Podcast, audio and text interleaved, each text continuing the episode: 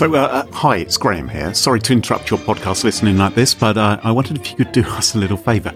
I haven't told Carole I'm going to do this, and frankly, I'm not sure she's going to find out. Let's maybe keep it that way, shall we? Uh, I don't think she listens to the podcast, so she won't hear that I've tacked this on to the beginning. But the European Security Blogger Awards, they're about to happen, and Smashing Security has been nominated in a couple of categories. Huzzah, huzzah! You can vote in the awards for your favourite security blogs and security podcasts, hint, hint but you've only got a few days before the voting closes. So do it today. Do it now. Hit pause. Oh, not before I've told you the URL. It's smashingsecurity.com slash vote. That will redirect you through magic to the voting form. And, well, hey, made the best podcast co-hosted for the last six or so years by a Brit and a Canadian win. Um, yeah, over to you. Smashingsecurity.com slash vote. Thank you very much. We love you all, uh, at least the people who vote for us. Uh, but for now, back to your normal service. And uh, sorry about this interruption.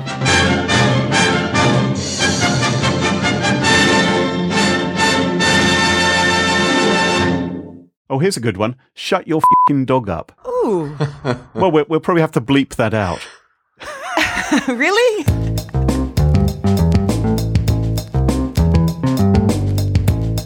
Smashing Security, Splinter episode, using public Wi-Fi, with Carole Theriault, Vanya Svajcer and Graham Cluley. Hello, everybody, and welcome to another edition of Smashing Security with me, Graham Cluley, and my two buddies, Carole Theriault and Vanya Svajcer. It's a special Splinter episode today where we're going to be talking about ways in which you can protect yourself online and stay more secure. And the topic today, chaps, is using public Wi Fi. How can we do it in a safer way? What's your experience been of using Wi Fi out in the, uh, amongst the great unwashed public? If the question is, is it safe? I would say no. but is it convenient? Definitely yes. So I guess we have to find a way to make it safer if it's open for everybody. Yeah, because it's pretty much ubiquitous now, isn't it? Everywhere you go, it, pretty much, it feels like you can get on the Wi Fi. Many organizations are providing Wi Fi. Some people in their homes are providing access to their Wi Fi uh, and, and making it sort of freely available for anyone who's wandering past to jump onto their Wi Fi and use part of their internet connection as well. So I think convenience wins. We all love the convenience, but security is where we begin to get a little bit concerned. So what are the what are the the concerns regarding public Wi-Fi? Um, one of the ones which I think would worry me is can this Wi-Fi hotspot really be trusted? So I might be in a cafe, for instance, Yeah. and I look in my little list of available wireless networks, and it may not instantly be obvious which wireless network I'm supposed to jump Yeah. on. Yeah, and what if you do jump on it? So say you see one and then you look up on the board and there's the password written in huge letters. How do you feel about that? Well, I guess everybody has to use the same password to access those. Uh, what what if the, the, there are ones that are fully open that don't, don't even have yeah, any good encryption on? That that still Yeah, exist. those are the ones which worry me the most, which haven't even made a, a token effort, ho ho, um, to securing your information by not using any encryption at all. Or they might be using very weak encryption. And one of the things that I think we should warn people about is there may still be wireless networks out there which are using old encryption standards.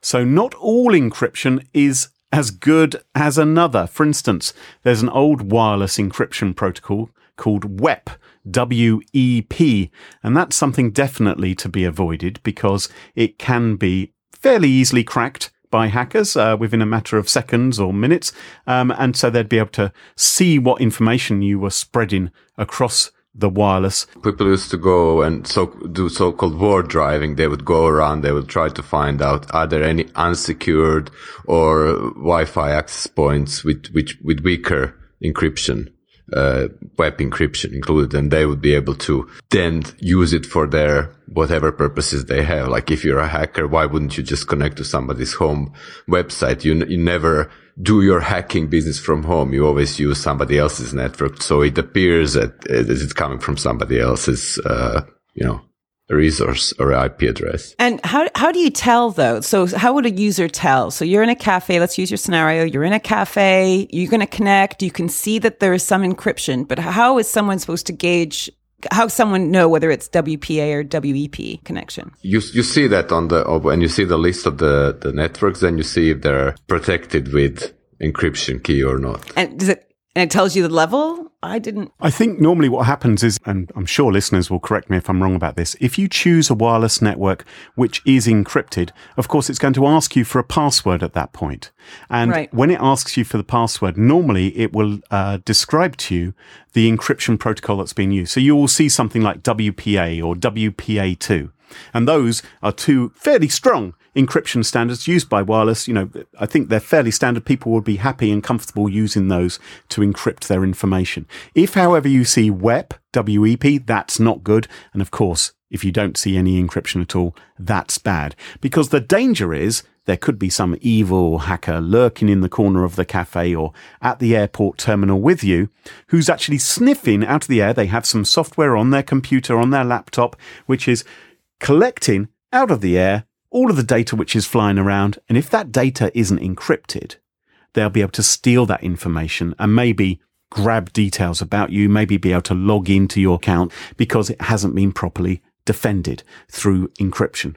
Certainly in the in the good old times when like social media sites such as Facebook and Twitter ha- haven't been using um, HTTPS, so encrypted web traffic, you were able to listen to um, anybody's packets, Wi-Fi packets, and then steal the authentication cookie, and then basically um pretend to be somebody else on on Facebook and s- steal their credentials. And, in and they've got much better about it. I mean, there was a big uproar a few, some years ago, actually. Now, there was a tool called Firesheep, which was released, and many of these, uh, the more popular social media websites, and uh, they, they did get their act together. They implemented HTTPS by default, and some of the webmail companies as well woke up to this threat and realized that they had to do more in order to protect people. So most of the really popular sites these days are using HTTPS, and that's terrific that they're doing that.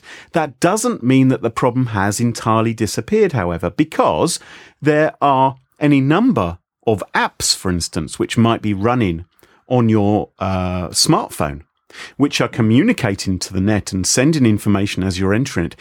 Can you feel confident that all of those apps are properly encrypting your information? And sadly, we're finding time and time again, some apps are doing a very, very poor job of that and are opening up opportunities for attackers to steal your information en route. right. Sorry, going back to, to this kind of question, how do you find out which Wi-Fi access point or the network is the safe to connect if you go to, going to a bar? Like, it's pretty easy to connect, to, to, to set up a rogue access point, which has the same name as the bar, for example. So I think it's up to the bar owners as well to help you. So actually having the, uh, the network name SSID and the, the password on somewhere displayed, it not, it's not necessarily such a bad thing. Right, right, right. Because it's telling you this is the exact name for this particular Wi-Fi, not a rogue This is one. ours. Yeah, right. exactly. Yeah. Cool. And there have been attacks done time and time again. And one of the things which hackers sometimes like to do is they like to actually sort of push people off. They sort of like to bump off the existing uh, Wi-Fi in- infrastructure in order to push you onto a rogue access point instead. So your device reconnects, and then potentially you might re-log in, hand over information to criminals who can then steal your passwords or other information which you might be sharing. And what what a you know how many times does a Wi-Fi connection go wrong? You know how many times do you have to reconnect? It's happened to me. Like if you're in an airport or hotels, you can awfully get bumped off. Many times because you're you're always going, you're moving around, you're actually connecting from one access point to the another, to Exactly another. right. You know, and they have the same name, so you can stumble upon a, a bad one. Exactly. well. So that's a really hard thing to kind of avoid. So uh, another concern, though. So uh, we've spoken about the danger of these sort of rogue, evil twin Wi-Fi hotspots, which could be set up by the criminals, and that's bad because obviously the criminals are in charge of them. We've spoken about how you could be transmitting information over the net. Uh, over Wi-Fi, which is unencrypted, which maybe someone local to you could actually be sniffing out of the air. The other risk, however, is that it is a legitimate Wi-Fi hotspot and it isn't being run by criminals. But have you read the terms and conditions? And certainly one of the curious things is there are some Wi-Fi hotspots which will ask you to jump through various hoops and fill in forms and share your personal information before they will give you Wi-Fi access. No such thing as a free lunch, eh? And so you might be somewhere like an airport where you have to agree to sign up for a mailing list or handing over information about your mobile phone number or your name and email address.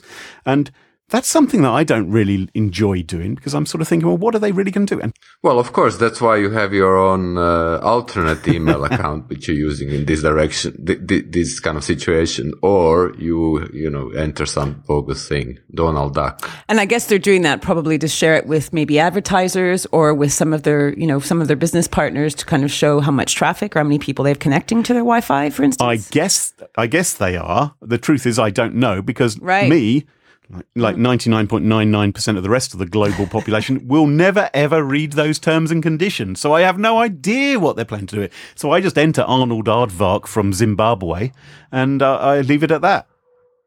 And there you are.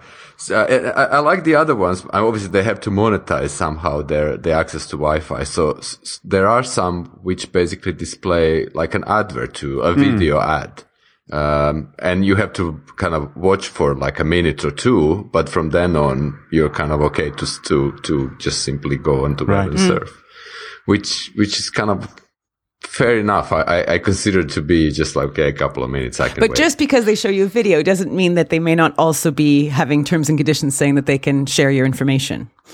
Right? Yeah. True. Yeah. But I, I hear what you're saying. There's alternate ways for them to monetize it. And uh, some are a bit safer in terms of privacy than others. So obviously you're fairly comfortable connecting to your home Wi-Fi network. That feels pretty cool. You're probably feeling fairly comfortable connecting to your friends at their houses as well. Um, there's a higher level of concern and a few more questions you should ask if you're somewhere public, like in a hotel or a cafe or an airport, to make sure you're connecting to the right Wi-Fi hotspot, to make sure that they've got the proper encryption in place and that your information isn't isn't being uh, misappropriated in some way. But ultimately, we are putting our trust in other people, aren't we, for our information to be exchanged safely. So that I think is where we come into this whole idea of protecting ourselves with VPNs. Perhaps we should, we should, perhaps we should explain, or you can, Graham, explain what the VPNs are for people who are not familiar. Yeah, so uh, v- VPNs are becoming increasingly popular. They're virtual private networks. Um, but that sounds really nerdy, doesn't it? It's a kind of proxy. Yeah, I mean, it's, Yeah. it's a terrible word, to be honest. These, these are the pieces of software which help disguise some of your activity online. They disguise it from your Wi-Fi hotspot. So it's basically creating an encrypted tunnel between your computer in that, let's say, airport terminal and your hmm. VPN provider.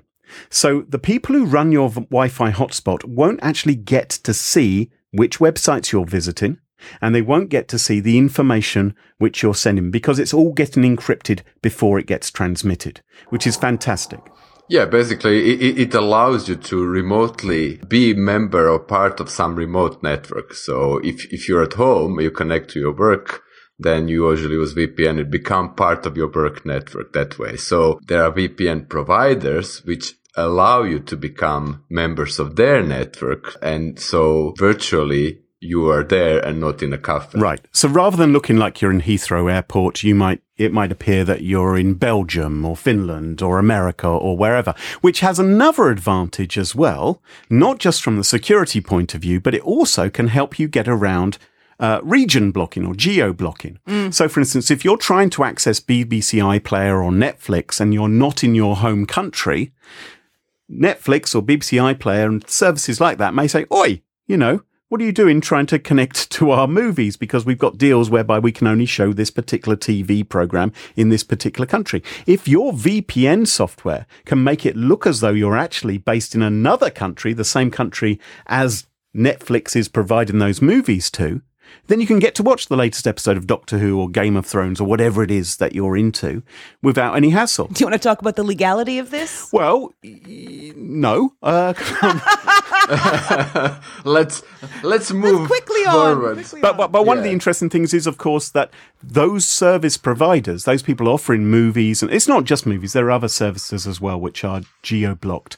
They are increasingly putting up blockers to try and detect the use of virtual private networks and saying, Oi, Absolutely, and Net- Netflix does it too. Um, and it's it's getting increasingly more difficult to pretend to be uh, in the US, we're actually sitting back home in Croatia and and looking all this wonderful additional content which we don't have here. poor Vanya over in the third world of Croatia. Well, that's what it is. Another thing that people uh, use it for, again, you know, God forbid, I would never use it, uh, is for peer-to-peer networks and downloading uh, torrents, right? Because there are a lot of ISPs and a lot of companies, a lot of countries which prohibit this sort of download that then may come after you. And you can actually use VPN, so it, it doesn't seem like it's your actual IP. So if you're doing something a little bit naughty, you might not that naughty, but maybe a little bit naughty. Yeah. You might want to use a VPN. However, you've then got to start asking yourself, well, how much information is my VPN provider storing about me? Are they keeping records Yeah. of what I'm doing? Are they potentially open to law enforcement if Netflix or whoever gets a little bit upset? If they were to come along and say, Oi, who are your customers? Would they be able to reveal who's been downloading the latest Yeah. episodes of It's- Game of Thrones in Croatia? it's not good enough to Google VPN and choose maybe you know the first thing that pops up because you know it'd be easy to fake that as a as a as a non uh, legit site. So you want to find a reputable VPN provider. Yeah, and there are literally hundreds of Yes. them around. And, and some of them do sell themselves on the basis of security. So look at the reviews, look at how long they've been running, how happy their customers are, how much information they're storing about you. Some of them even allow you to pay them in Bitcoin. Um, so there's no even credit card link if, if that's something which uh, concerns you. As yeah, well. or simply ask them what they log, and you know if they ha- if if they would be willing to reveal it to anybody who who asks for those logs. The other thing though is um, a VPN is uh, you know does have some drawbacks. It can slow down your connection as well. So there's a balance between you know accessibility and security Oh, but, as always. But Carole, Wi-Fi these days is incredibly fast, and there's never any problems Oh, with it. If you if really? you're on public, true? if you're if you're on public, why, why are you concerned about speed? Seriously, this is the 21st century. When is the last time you went to a hotel and didn't sit there watching, you know, the little, you know, update your email Well, look, for about a minute long? Do you know what I do? Because of this problem, quite often I am in a hotel where the, the Wi-Fi is abominable, um, or maybe isn't playing nicely with the VPN that I use. That I, I bring along a little 4G dongle, right? So I can use cellular data instead of Wi-Fi, and that has sometimes a big advantage in speed if the wireless isn't very good, but also has a huge advantage in terms of privacy. Because although it's relatively trivial to try and crack poorly secured wireless networks, and you know it's it's well within the armory of most hackers and penetration testers to do that kind of thing. It's a whole different ball game trying to crack 3G and 4G. It has to be a real concerted effort by the attacker to do that. And it means investing more money on their part. And frankly, I think there's a lot less of that kind of cracking going on. That's a really good point. That's a really good point to tell you. So if you're not safe, if you're on a Wi-Fi or you're looking at a Wi-Fi that you're not sure you trust, you're saying just stay on 3G or 4G. If you don't, you know, why move over? That's what I would recommend. Well, you can you can have one of those MiFi's or whatever they call them, where it's it's basically a, a wireless or 4G access point, which on on one side ac- accesses 4G networks, on the other side it creates a little Wi-Fi for your devices if you have more. And it's brilliant. one. You've created your own little personal Wi-Fi hotspot in your hotel room, which your iPad and your iPhone and your Android and whatever else all connect to, and that then goes out over the 3G or 4G um, and does its magic for you. Um, and you know, it- for some people, in some situations, that's a great way of doing it. Obviously, it can be more costly. During the research for this show, I think we've we've had some fun trying to find out some of the names that people use for their wireless networks to try and avoid people leaping on them. Uh, I, I, I saw some. Carole, you actually came up with a list, didn't you? yeah, no, no, I just saw, I saw a few. There's some, some great one, like use this one, mom, which is a great one. For, for porn use only. Yeah, or no free Wi-Fi for you is another one. Oh, here's a good one. Shut your fing dog up. Ooh, we'll, we'll probably have to bleep that out. really? I like the one. It burns when I pee. Charming.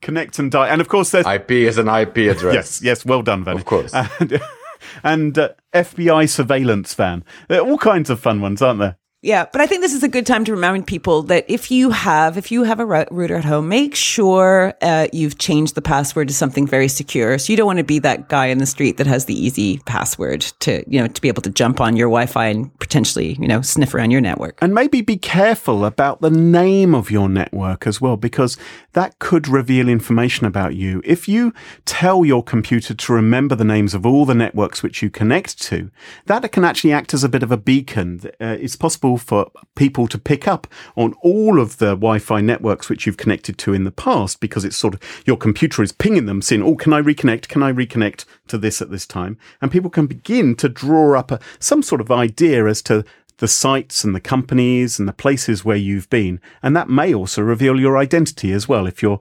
if your home Wi-Fi network is included in that list, and if you include your surname. I'll, I'll tell you a very quick story about this.